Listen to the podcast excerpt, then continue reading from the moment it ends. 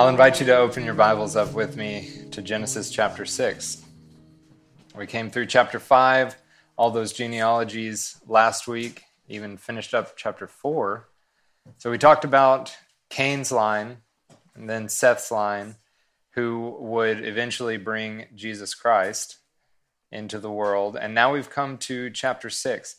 And the title starting with verse 1 of chapter 6 in my Bible is called The Wickedness and Judgment of Man.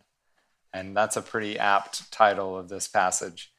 There is some sinister things going on in this passage, and we're going to try to unravel that. Now, for many of us, I know that we have heard what I'm going to be talking about this morning, and we've heard all of this information. It's kind of old hat for some of us, but I know probably several have not heard what we're going to be talking about this morning. And I promise that if you haven't heard this view that I'll be discussing this morning, I sympathize with you. Because it wasn't until I came to college and I got plugged into a Bible teaching church, it was actually this one, that I came across this view that we're going to be discussing. And it hit me like a ton of bricks. I mean, you just don't see it coming. So, we are going to attack it head on. And we make no apology for the text, but I do sympathize with you if this is the first time you're hearing it. Acts 17:11 is a great verse to live by. And it's essentially where Luke tells you, don't believe anything Cason says, but check it out for yourself and see if it's real.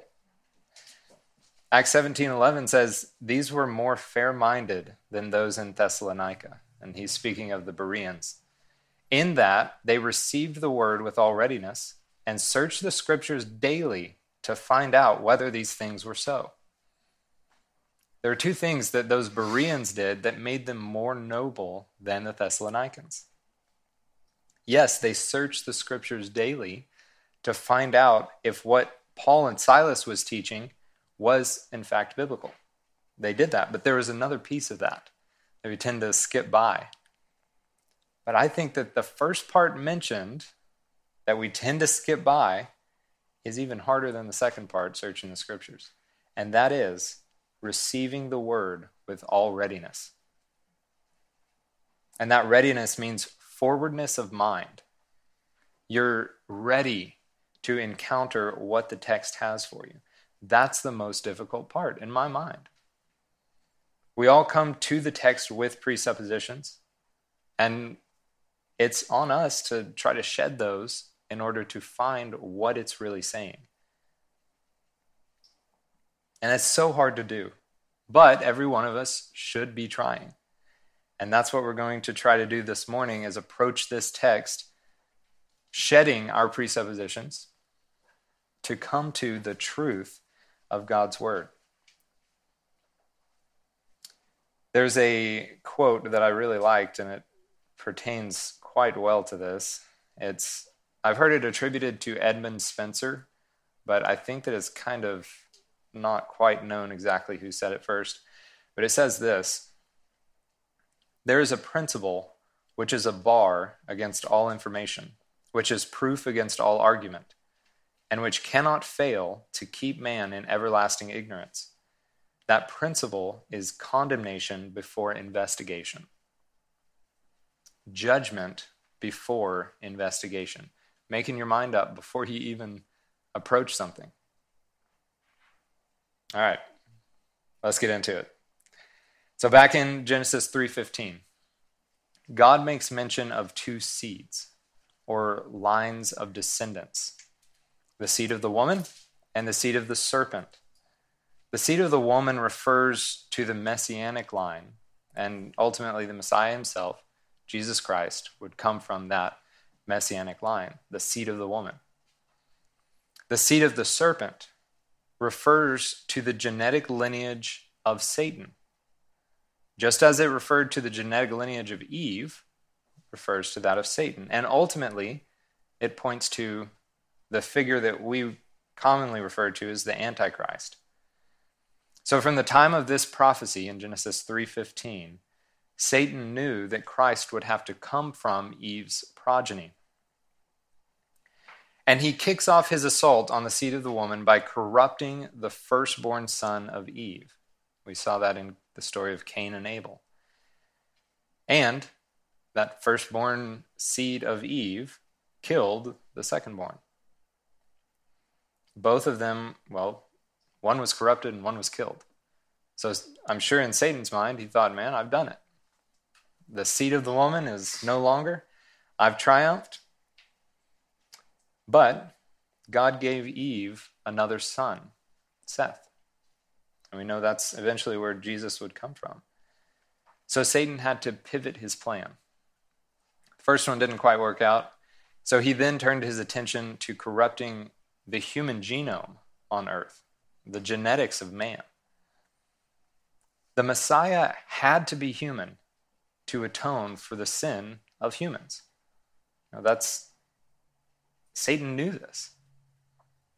And so he devised a plan to corrupt man's genetics so that a redeemer could not be born from them. And this brings us into Genesis 6. Let's read through the first 12 chap not 12 chapters, 12 verses of this chapter, and then we'll really dive into it. Chapter 6 verse 1.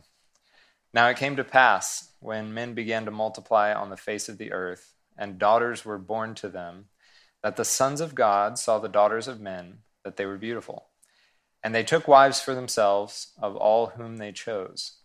And the Lord said, My spirit shall not strive with man forever, for he is indeed flesh, yet his days shall be one hundred and twenty years. There were giants on those, the earth in those days, and also afterward, when the sons of God came into the daughters of men, and they bore children to them.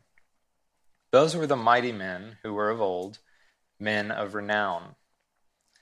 Then the Lord saw that the wickedness of man was great in the earth, and that every intent of the thoughts of his heart was only evil continually.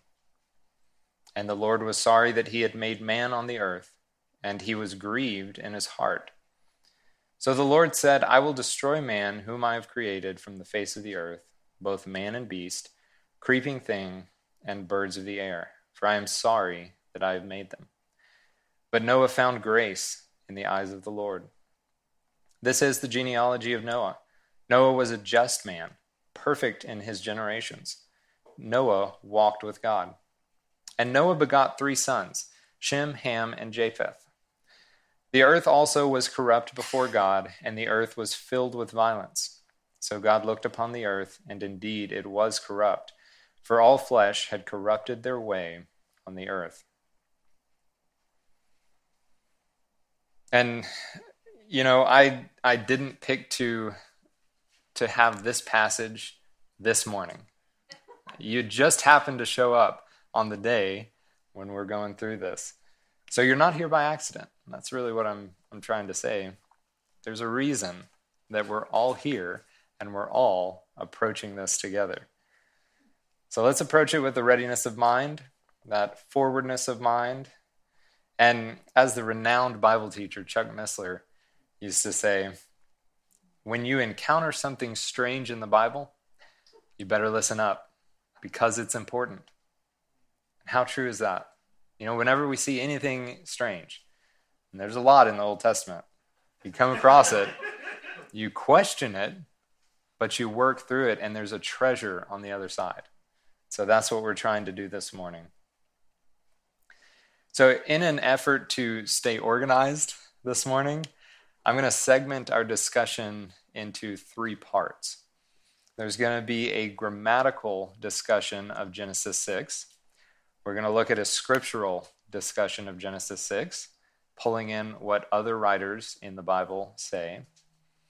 Because if we take a position on the interpretation of this passage, then we should be able to confirm it elsewhere in Scripture right? And that's a that's something good that we should be able to do. And finally, we're going to have a historical discussion of what the historians of antiquity thought about Genesis 6 and even some more modern artifacts. And I've got a picture for you at the end. Pretty cool. So, I think that hitting it from these three angles should build a strong case for what actually happened in the days of Noah. And speaking of the days of Noah, why should we even care what happened before the flood? Now, why should that even be a concern of ours? Well, really, because Jesus himself likened the days of Noah to the days of the coming of the Son of Man, his subsequent coming. So, what we see before the flood is going to, in some way, line up with what we see before Christ returns. He says in Matthew 24 37 and 38, and this is Jesus talking to his disciples. He says, But as the days of Noah were, so also will the coming of the Son of Man be. For as in the days before the flood, they were eating and drinking, marrying and giving in marriage, until the day that Noah entered the ark, and did not know until the flood came and took them all away. So also will the coming of the Son of Man be. So there's a surprise element there. No doubt some evil involved, and we see plenty of it in the beginning of chapter 6. Those days are fast approaching, and we should be ready to confront what's in store for us. And I, I want to be clear as we're approaching this. I'm not saying that this is an issue of salvation, what we're going to talk about. You know, the angel view versus the sons of Seth, daughters of Cain view not an issue of salvation, but that's not to say it's not important, because it is important. It determines how you answer difficult questions about the Bible and about the Old Testament specifically, like why did God send the flood? Why did God command the Israelites to wipe out entire civilizations as they were moving into the promised land? What was that all about? Because that's challenging for us to read and to really grasp hold of. One of these views that I'm going to present provides good explanation for both of those tough questions. This issue is important. It's even relevant to how you understand biblical prophecy, what's coming ahead. So let's get into our grammatical discussion of this passage. And we're not going to really hit each verse with full force. I'm going to take the pieces that I need for this discussion, and then next week we'll back up and we'll hit them real good. So bear with me this morning. Now it came to pass when men began to multiply on the face of the earth, and daughters were born to them that the sons of God saw the daughters of men, that they were beautiful, and they took wives for themselves of all whom they chose. Now, one way to look at this, and this is the way that's taught in most, and I only say most because there might be a couple that don't, seminaries. This view is taught in most seminaries. It's called the, the sons of Seth and the daughters of Cain view. It basically says that we can approach these sons of God as referring to the righteous line of Seth. And we can approach these daughters of men as referring to the evil descendants of Cain. If you don't look at the text, that's a very easy position to take. And it accords with all of what we've been taught, and most people are happy taking that view. They would hold to the idea that rather than remaining separate, which, by the way, God never commanded them to do, these two lines, this line of Seth and the line of Cain, intermarried.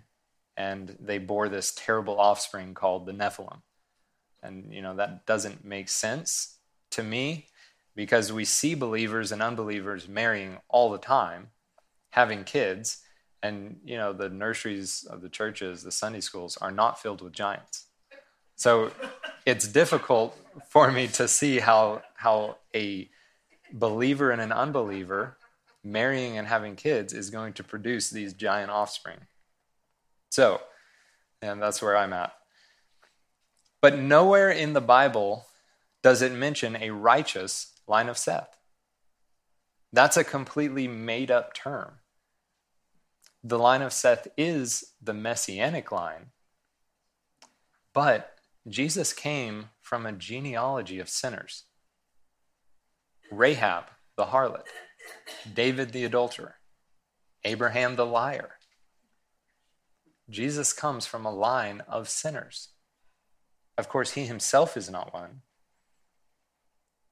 Seth and his sons were sinners, just like the rest of them. They had to come to God by way of a sacrifice, just like anyone else. And they were all killed in the flood. And we'll talk about uh, writing from Josephus at the very end, and that talks about the line of Seth and how they actually went evil towards God. Verse 4 says, There were giants on the earth in those days and also afterward, when the sons of God came into the daughters of men, and they bore children to them. Now, if these sons of God were sons of Seth, and they died in the flood, how did these giants make a comeback after the flood? If that line of Seth, the daughters of Cain, were not there after the flood. Noah and his family were the only ones that got off the ark. The Bible specifically tells us that all flesh on the earth was destroyed. I, it doesn't line up to me.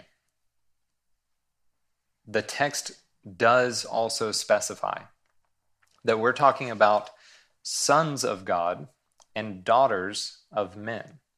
And you can't really turn this into a comparison of family lineages. It's like if the sons of Seth wanted so bad to marry the daughters of Cain, it makes me wonder if the daughters of Seth were just straight ugly. If they didn't want anything to do with them, so they had to go to these unbelievers, to this evil line of Cain, to pick out wives. You know, is is that what we're saying here? I I don't know. And I've talked about this point I'm about to make kind of in pieces the last few weeks, so I won't belabor the point but it's talking about sons of God. The term sons of God is a phrase that's used three other times in the Old Testament. They're all in Job, Job 1 6, Job 2 1, and Job 38 7. And all three of those times, it clearly refers to angelic beings. This phrase and this specific variant of the phrase is Beneha Elohim, sons of God. Those are the only three other times that that variant of the phrase is used, but slightly different variants are used consistently of angels throughout the Old Testament.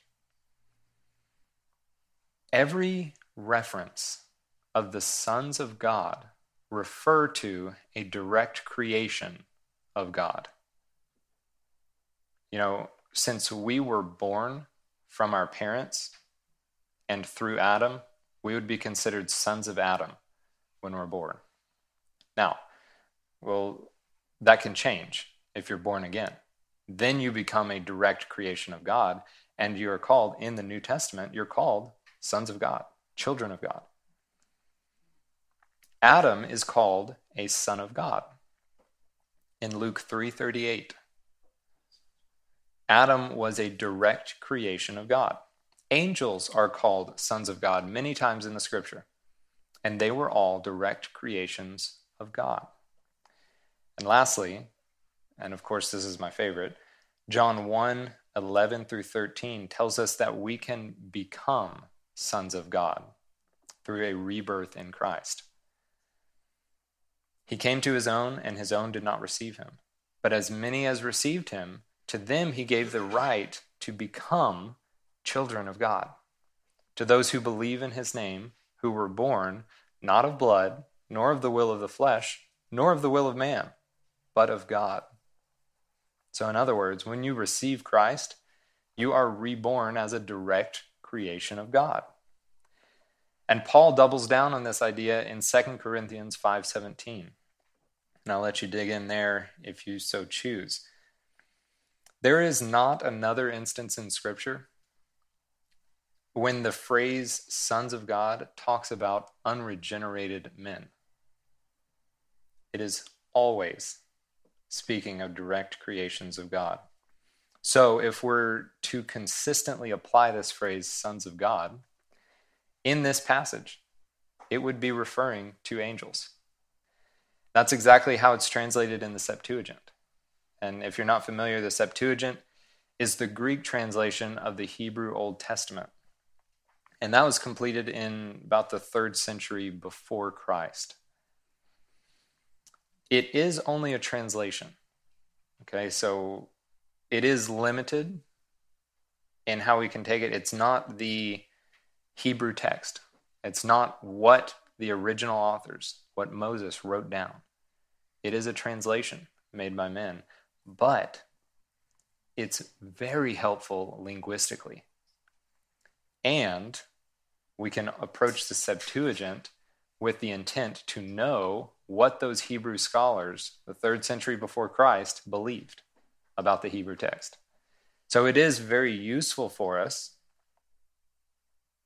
They had no reservations, these translators of the Septuagint, about translating sons of God as angelos, angels. They just translated it as angels. And that tells us what they believed about this passage. In verse 4, it says, There were giants on the earth in those days. The Hebrew word translated giants is Nephilim. And the Septuagint translates that as gigantes, or earthborn, is what that would mean in the Greek. And that's interesting because that's not really what the word Nephilim means. You know, we get our word giant from gigantes, the same root. Nephilim doesn't actually mean giant. Now, they were giants. Don't misunderstand me. They were creatures of enormous size. But the word Nephilim comes from the root nephal, which means to fall or to cast down. So, in translating Nephilim as gigantes, those translators of the Septuagint are telling us who they believed these Nephilim to be the giants. They knew they were the giants, and that was the consistent view of these scholars. And at that time, there was no other view. It was the angel view. That's all that they knew. And they took wives for themselves of all whom they chose. And this seems to add some violence to the situation. They just took whatever they wanted. This is a violent and wicked time on the earth. Verse 3 And the Lord said, My spirit shall not strive with man forever, for he is indeed flesh, yet his days will be 120 years. There's a couple of ways that people try to look at this verse. Some take it to mean that man's lifespan is limited to 120 years after the flood. That can't be because we have biblical records. You can look at Genesis 11 of people living much longer than 120 years after the flood. And even in modern history, there was a woman, a French woman, who just died in 1997 at the age of 122. So even in modern history, we have people living to these extraordinary lengths. What this verse is actually saying is that the judgment would come in 120 years. It would be 120 years after God spoke that that he would send the flood. My spirit will not strive with man forever, for he is indeed flesh, yet his days shall be 120 years. There were giants on the earth in those days, and also afterward, when the sons of God came into the daughters of men and they bore children to them.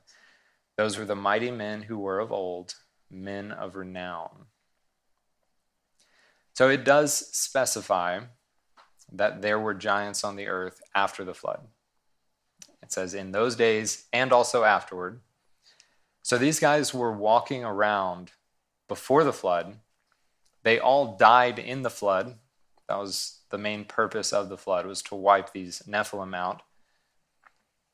But they made a comeback after the flood. How did all of that happen? Well, if you take the Sethite view, and these sons of God were men, that doesn't make sense because they perished in the flood. But if these entities, these sons of God, were fallen angels, of course they wouldn't be wiped out in the flood. The explanatory power that this angel view has far outweighs the explanatory value of the Sethite view. Now, whatever these sons of God were that caused this unholy offspring, they weren't killed in the flood because they continued these procreative activities after the flood. And that is exactly what seems to have happened. There was something called a second incursion. That's the technical term for it. And that just means that after the flood, these fallen angels kept doing what they did before the flood. They took human women, they procreated with them, and they bore giants to them. And there were no Nephilim on the ark. Okay, that there is a legend that that was the case. And if you've seen the movie, was it with Russell Crowe? Have you seen that movie? Grossly inaccurate. Okay, so I haven't even seen it. I don't really want to see it. It's I heard it's bad. But there were no Nephilim on the ark. And there is this view that you'll see floating around that Noah or one of the members of his family carried Nephilim genes through the ark. That's unscriptural. Chapter 6, down in verse 9, it says that Noah was a just man, perfect in his generations. His bloodline was untainted. He was a perfect man in his generations. Doesn't mean he's sinless. We do know that he was counted righteous, Hebrews 11, but he was not sinless. That word translated perfect is tamim. It's the same word that's used in Exodus 12:5 when describing the condition of the Passover lamb as unblemished. And it always refers to physical blemishes, physical marks. It's also used throughout the law to describe this sacrificial lamb as being without blemish. Leviticus 1 3 is one of those instances. It speaks of a physical defect. And Noah is said to be without physical defect in his generations, in his bloodline. He was pure, pure blooded. You know, he wasn't a pure blooded American, but he was pure blooded. Nephilim genes didn't get through the flood on the ark. But it does seem that Satan's approach to using these Nephilim becomes a little bit more calculated, less sporadic after the flood. When God talks to Abraham in Genesis 15:13, he tells him that his descendants will be enslaved in a foreign land for 400 years. And later, God also promises Abraham that his descendants would come into possession of the land of Canaan, that promised land. So Satan knows that he has 400 years to lay down a minefield in that area of Canaan. And I believe that's why we see such a concentrated presence of these giants in Canaan. And that's all spelled out for us through Joshua and Deuteronomy, and it's all right there. We'll look at those in a second. So, this kind of leads into seeing what the Bible says in other places about these giants. It's a good time to kind of transfer into our scriptural discussion. And if we take this angel view, then we would expect both the angels and their offspring to be mentioned in other places in the Bible. And we most certainly do see that. So if you come to Numbers 13, you'll see that it contains the account of those 12 spies that were sent into Canaan. And they return with a report of giants in the land. In verse 32 and 33, the spies say, The land through which we have gone as spies is a land that devours its inhabitants, and all the people whom we saw in it are men of great stature. There we saw the giants, the descendants of Anak came from the giants. And we were like grasshoppers in our own sight. And so we were in their sight. This land devours its inhabitants. They were, to a large extent, cannibalistic. They ate humans and maybe ate each other. I don't know. These giants had such an appetite that they completely devoured the inhabitants of the land. And they would have had to in order to keep up with the demands of their huge bodies. They would go through so much energy in a day, just their basal metabolic rate, just to keep their heart pumping, blood going, an incredible amount of energy. Incredible. So, this land literally devoured its inhabitants and all the people whom we saw in it are men of great stature. And it's interesting to me that they specify that they were men of great stature, not women. There we saw the giants. And this is the same word that we discussed, Nephilim, translated giants. They also tell us that the Anakim, which was a tribe, they were descendants of Anak, they're giants. So the Anakim are giants. And he says that we were like grasshoppers in our own sight, and so we were in their sight. This may not be such an exaggeration. You know, we tend to think that it's an exaggeration as we read through, but they may really have felt like grasshoppers, as far beneath these guys as they would have been. And since we know that the Anakim were a tribe of giants, we can also look for references to the Anakim in the Bible. That'll tip us off to the presence of these giants. Deuteronomy 2:10 and 11 says that the Emim were giants like the Anakim. It says the Emim had dwelt there in times past, a people as great and numerous and tall as the Anakim. They were also regarded as giants, like the Anakim, but the Moabites call them Emim. So here we have a similar type of wording, except there is a different word used in the Hebrew that's also translated giants. That word, they were also regarded as giants, is Rephaim. You might have heard of the term Rephaim as well. We'll see that used over and over. Deuteronomy 2, verses 20 and 21, also uses the word Rephaim, this time to equate the stature of the Zamzummim with that of the Anakim. That was also regarded as a land of giants, Rephaim. Giants formerly dwelt there. But the Ammonites call them Zamzummim, a people as great and numerous and tall as the Anakim. So there are all these tribes of giants listed in Deuteronomy. And we can clearly make the distinction from the scripture itself that these were, in fact, tribes of giants. And there's another provocative mention of one of these Rephaim in Deuteronomy 3:11.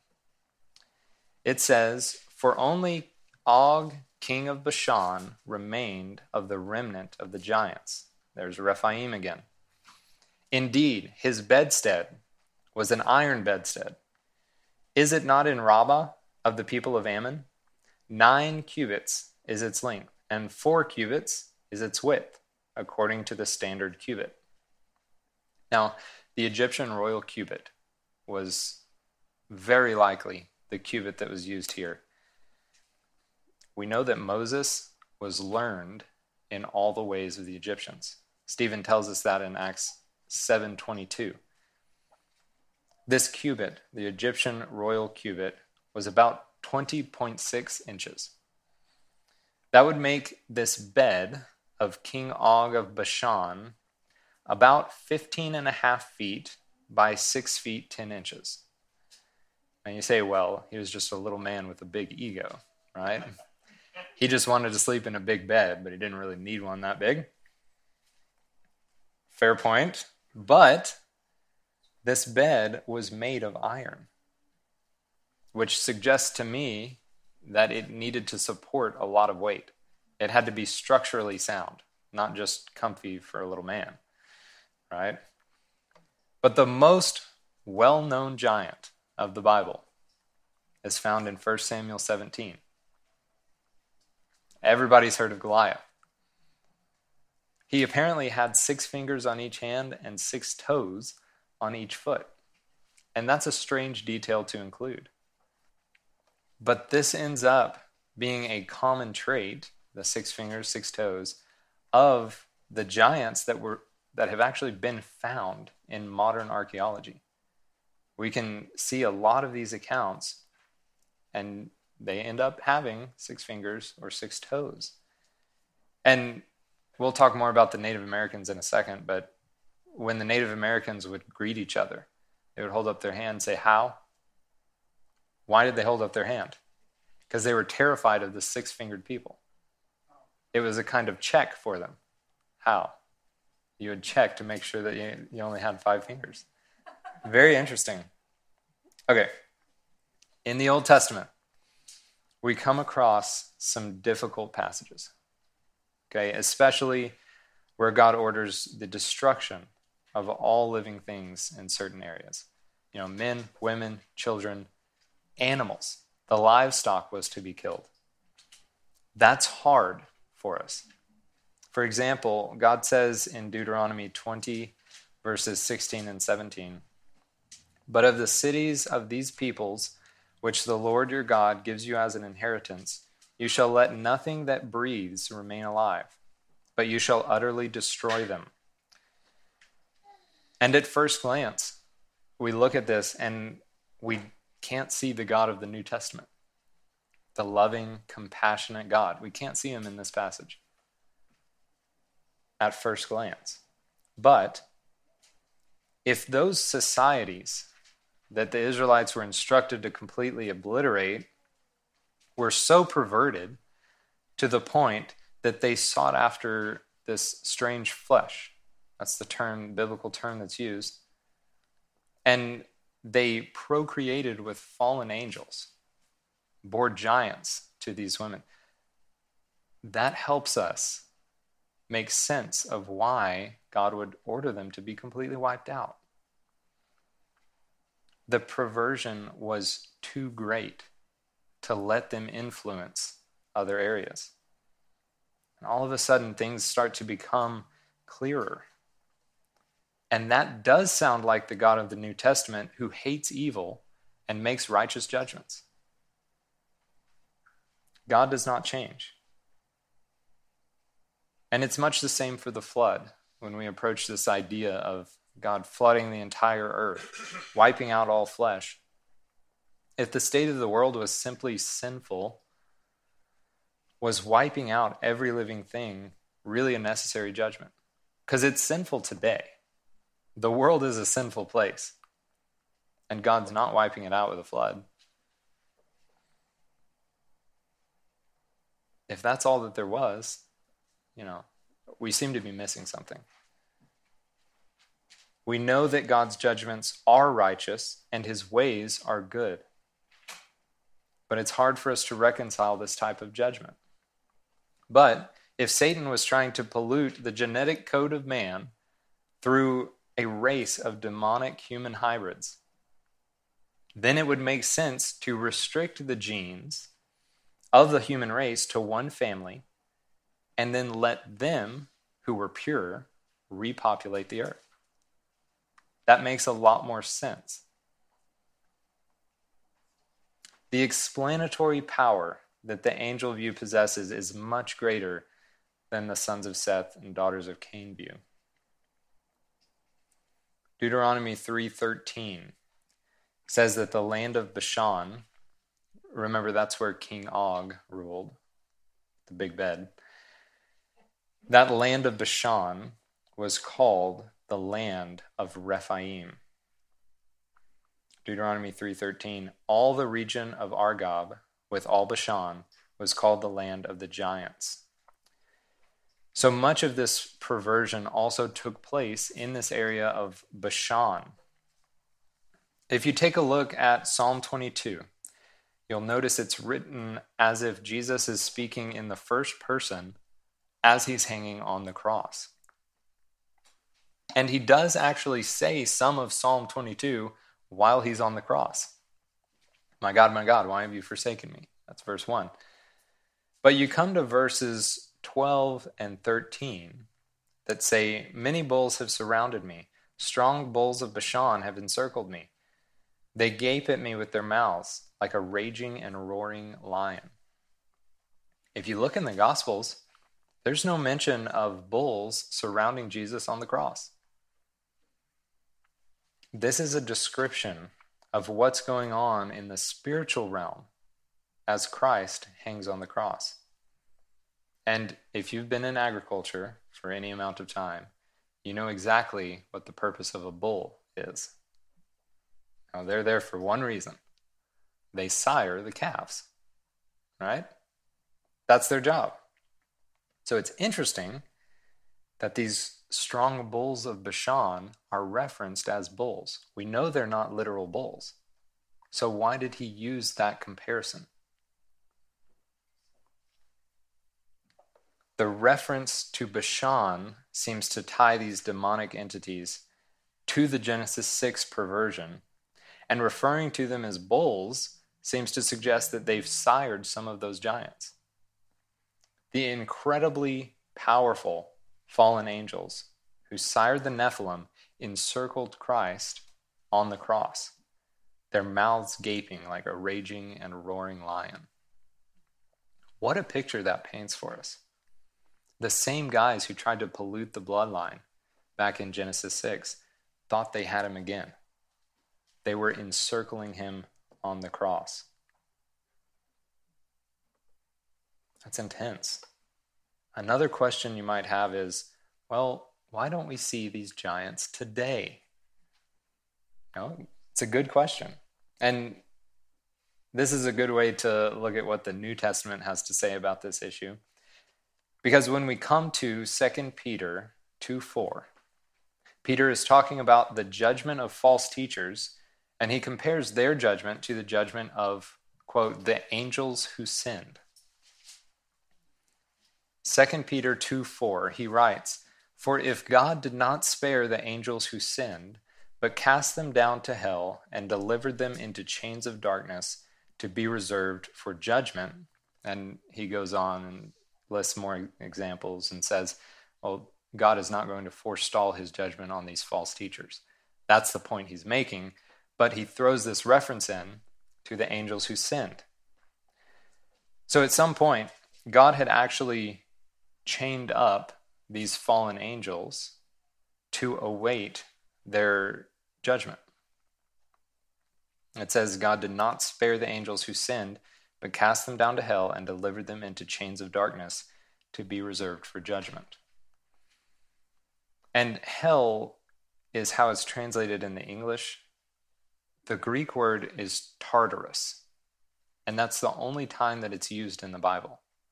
So there's a lot of mystery surrounding what this place really is, this Tartarus. But it's a distinct word from other words that are used translated hell, so we want to pay attention to that. We're not sure exactly what this place is, but we can deduce from this verse that it acts as a type of prison for these evil spirits that are awaiting judgment. Now you say, well, how do we know that Peter is talking about the Genesis 6 angels who sinned and not some other angels who sinned? Also, a good question. And there are a couple of good reasons that we can be quite certain that he's referring to the same angels from Genesis 6. One, he already wrote about them to the same audience, and he makes clear which angels he's referring to. Both of Peter's epistles were written to a general audience of early Christians. He wasn't writing to a specific church or something like that. It was for a general Christian audience.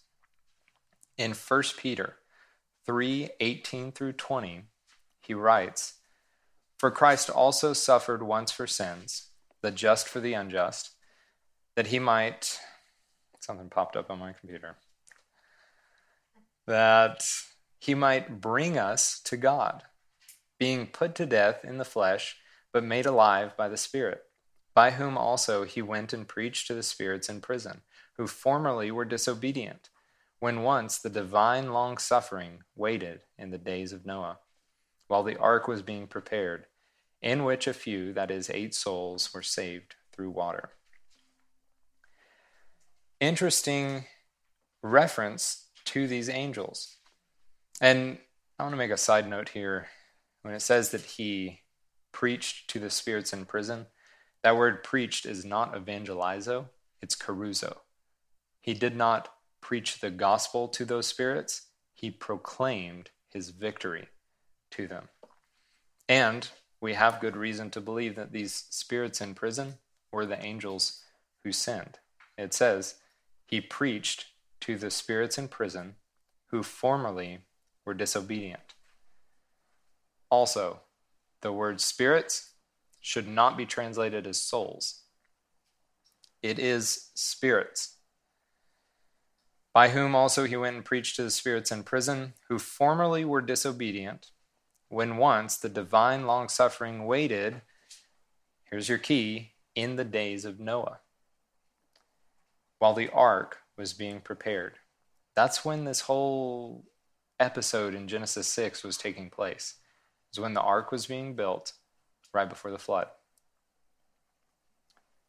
Peter clearly ties those spirits in prison to the days of Noah.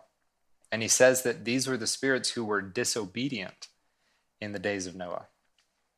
Then in 2 Peter, he refers back to those angels who sinned, evidently pointing to the same angels. The second reason we know that this is probably a reference to those same angels is because Jude also makes a reference to them. It seems that this angel view was the standard among New Testament writers, and it definitely was. Jude 6 reads, And the angels who did not keep their proper domain, but left their own abode, he has reserved in everlasting chains under darkness for the judgment of the great day. That's Jude 6. There's something very telling in this verse that's easy to look over. Jude says that these angels did not keep their proper domain, but left their own abode. Abode is translated from oiketerion, the Greek meaning a habitation or a dwelling. So they left their own habitation, their own dwelling. And the only other place that oiketerion is used in the Bible is 2 Corinthians 5 2. And this is when Paul is talking about our resurrection bodies. For in this we groan, earnestly desiring to be clothed with our habitation, oiketerion, which is from heaven, if indeed, having been clothed, we shall not be found naked. And he continues in verse 4 For we who are in this tent groan, talking about our mortal bodies, being burdened, not because we want to be unclothed, but further clothed, that mortality may be swallowed up by life. So if Paul says that our resurrection body is the oiketerion, the dwelling that we aspire to, Jude could and probably was also using oiketerion to speak to the angels' heavenly bodies. But the angels shed that dwelling, those heavenly bodies, in order to sin, in order to procreate with these human women.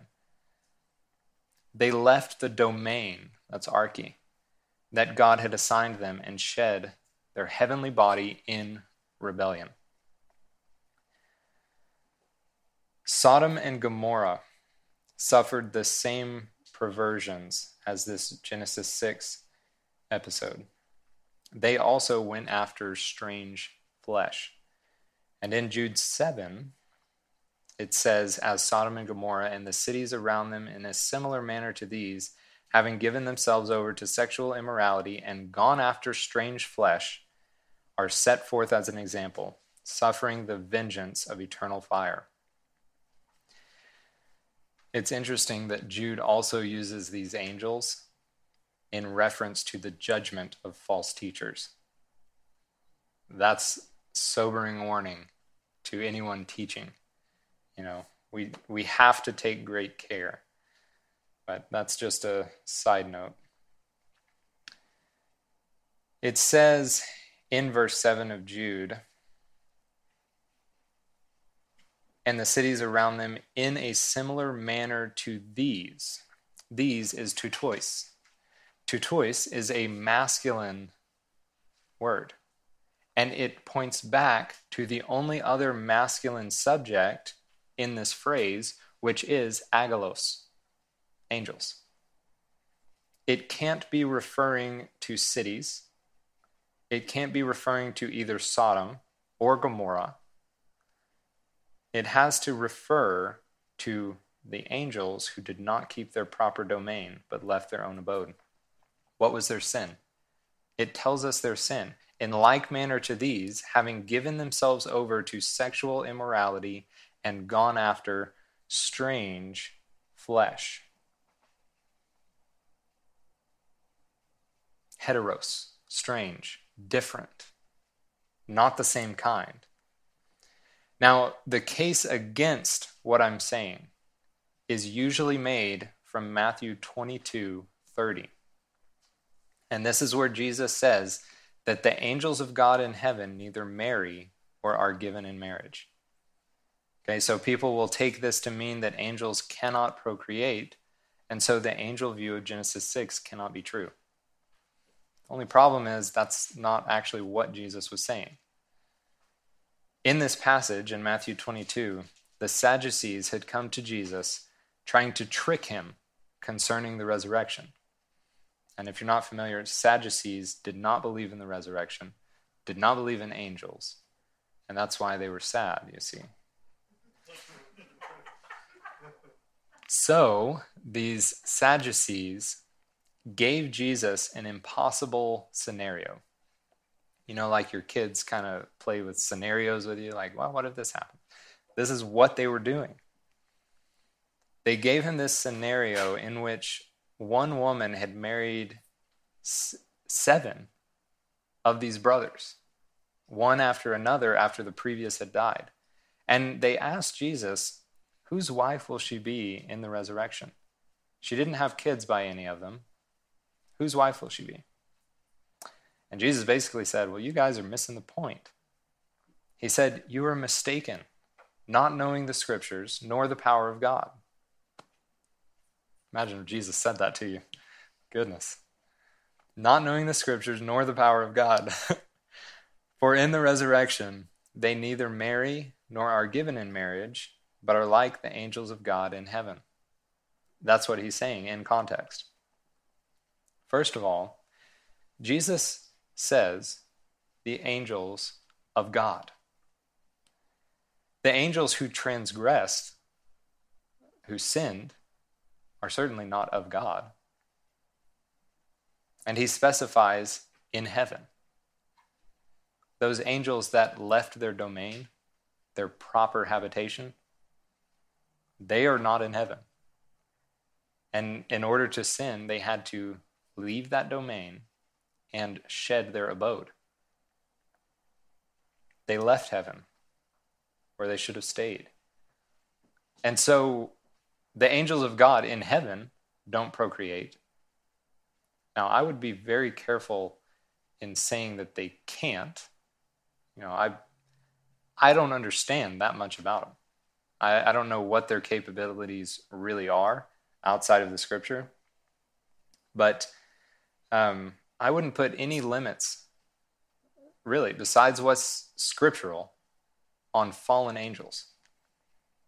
You know, these massively powerful beings who don't care what God thinks, who actively try to do things against God's will. I would hesitate to put limitations on them. Now, of course, we know very little about angels, but we do know they're powerful. And if we take the, the grammar of Genesis 6 and we take the verses and passages in other parts of the Bible, it really seems obvious to me about what is happening in Genesis 6.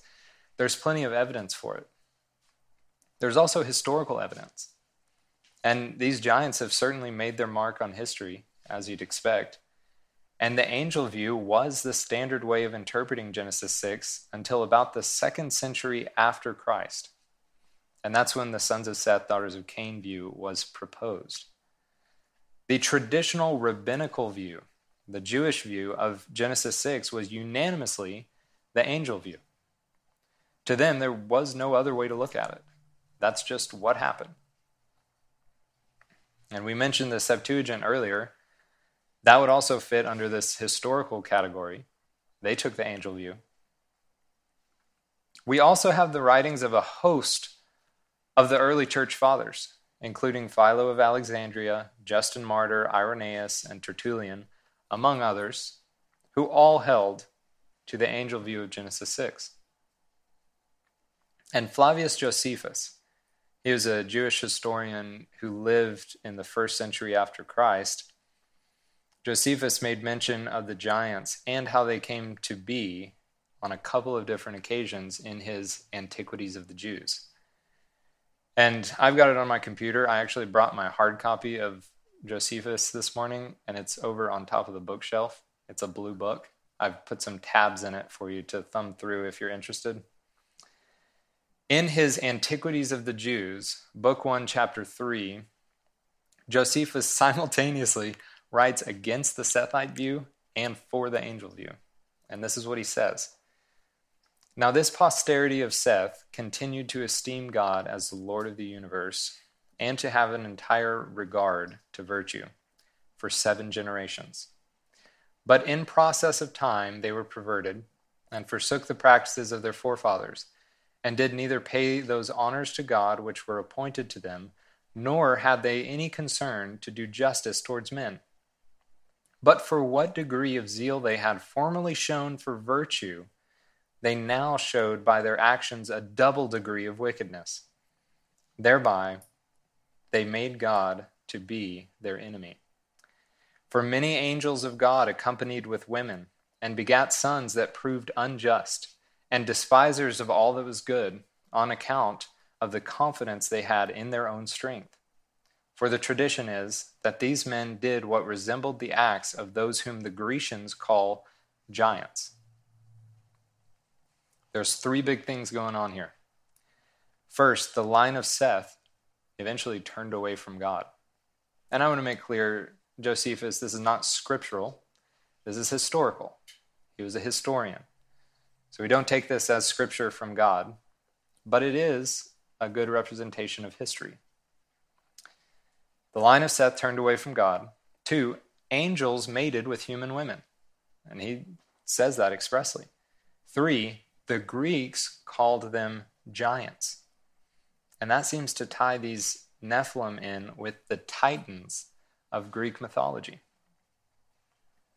And they were demigods those titans were half man, half God. And we see the heroes in Greek mythology, like Hercules, demigod, huge, strong man. Really, really interesting to look at these mythologies. And we've got another little bit on that in a second. Still in Josephus, in his Antiquities of the Jews, book 5, chapter 2 now. Josephus makes reference to the race of giants. He says, for which reason they removed their camp to Hebron. Hebron, by the way, is Bashan. It's the same area. So we're talking about the land of Bashan. They removed their camp to Hebron, and when they had taken it, they slew all the inhabitants. There were till then left the race of giants, who had bodies so large and countenances so entirely different from other men that they were surprising to the sight and terrible to the hearing. The bones of these men are still shown to this very day, unlike to any creditable relations of other men. The land of Hebron was Bashan, and he said that the giants had very large bodies, of course, and their faces looked very different from other men. They were grotesque. They were surprising to the sight. It'd catch you off guard if you looked at them. And they were terrible to the hearing. They were loud and obnoxious. And if you look at different references to the giants in history, that fits. They were scary, they were big, and they were loud. And stinky, actually. now, the historian Andrew Tomas remarked that mythology is thought fossils depicting the story of vanished cultures in symbols and allegories. You know, and that's an interesting way to look at it. When we look at mythology, obviously it's not true. That's in the name, mythology. But there may be remnants of it that have a ring of truth. Now, I'm not telling you to go out and study mythology, don't mistake me. But we do see these stories of giants, of deities coming down and procreating with humans all across different cultures. And if you look at these diverse cultures around the world, you'll find that most of them actually include a flood story and some kind of race of giants whether that be the demigods, the heroes of Greek mythology, like Hercules, or a rival race that was of great stature, like the Native Americans. The Greek and Roman pantheon are obviously rife with these illusions, but we also find them in Hindu, Japanese, Celtic, Scandinavian mythologies, among others. They're also found in European fairy tales. We've all heard Jack and the Beanstalk, a cannibalistic giant. You know, this is crazy. And if you've read Beowulf, right? The big Beowulf. I haven't read that one, but I've heard. So it is interesting to look at at how these memories seem to pervade literature, to pervade the thoughts of people all across the world. And it makes sense from a biblical perspective because everyone came from Noah, and Noah lived through all of this. When the Tower of Babel event happened and everybody was scattered, they took those memories that they had, getting off of the ark, the flood, everything, and they dispersed across the world.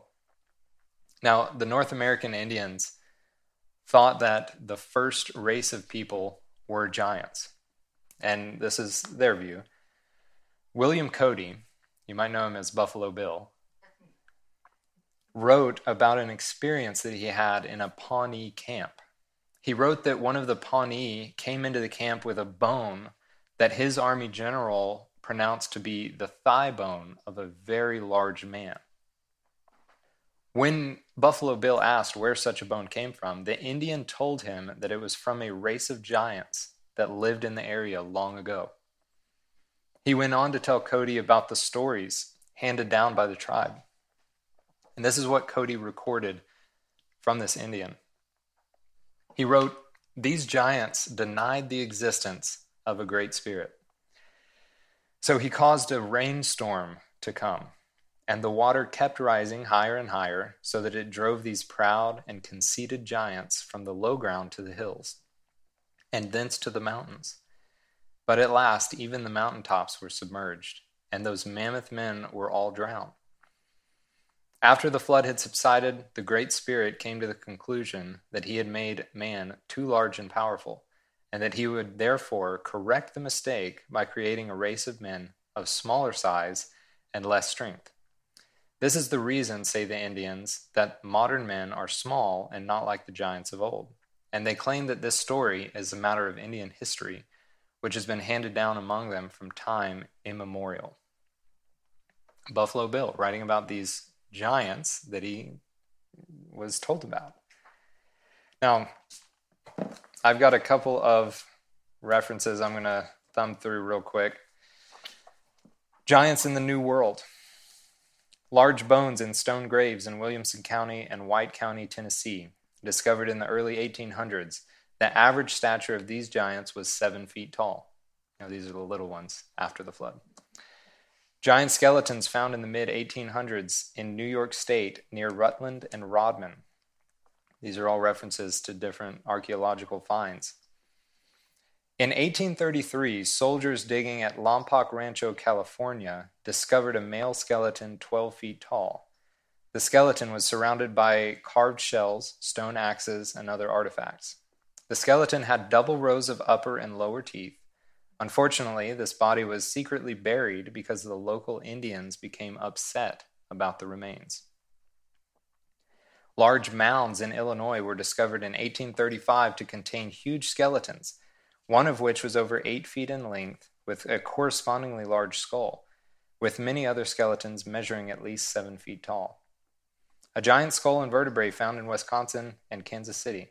A giant found off of the California coast in Santa Rosa Island in the 1800s was distinguished by its double rows of teeth. There are these themes that show up over the double rows of teeth, six fingers, six toes. Those are common themes. Giants in Central and South America. This man was so tall that our heads scarcely came up to his waist, and his voice was like that of a bull. Magellan said that. The explorer. When Sir Francis Drake anchored at the same place in 1578, he didn't see as big a giant, but did report that men well over six feet in height were there. When Commodore Byron visited in 1764, he also found giant, giants there. He later wrote in this log that there were men there of gigantic stature. And it just goes on and on. And all over the world, there are these accounts of giants being found. And I've got a picture for you. We can throw that up. This is called the Irish Giant. In 1876, a fossilized giant of 3.65 meters, we're talking about this guy, that's about 12 feet tall, he's a 12 footer, with six toes on the right foot, arrived in London and was unearthed by Mr. Dyer during a mining operation in County Antrim, Ireland. It was then taken to exhibitions in Dublin, Liverpool, and Manchester. In a December 1895 issue of the British Strand magazine, this photo was published of the fossil taken at the Northwestern Railway Company's Broad Street goods depot. That's a railroad car that he's leaned up against. You can see the, the dark rectangle in the background. That's a railroad car. This is a fossilized giant that they found in Ireland, and he's resting against that railroad car. This photo was taken in 1876, well before Photoshop. It was printed in magazines, and it was later reprinted in 1901 in a book. And so there's no way that this was photoshopped. It was in print before all of that came into being. Now, there are a lot of bogus pictures out there. So when you're looking at this stuff, we have to keep that in mind. There there is a lot of weird stuff that floats around. A lot of Photoshop these days. Um, it's just good to be well grounded when you approach this stuff. If you want to look at this book or Josephus, I'm going to put them over there on top of the bookshelf. I also brought my little Adams synchronological chart, a little timeline. So if you want to look at the genealogies we talked about, all of that stuff, it's going to be on top of the bookshelf. This is incredible. You need to check out this book before you leave. Um, those were the mighty men of old, men of renown. Now, I know that this is weird, you know? But again, I make no apology for what the text says. But if it's your first time to approach this subject, I sympathize with you. And so I want to close this in prayer this morning. Like I said, next week we'll run through this again with less focus on the Giants, just more on the text itself. So, but I wanted to paint this picture for you, kind of solidify some of these more common questions that we hear. But let's close in prayer, and I'm also going to bless the food. So when we go over there, we can start digging in. Please pray with me.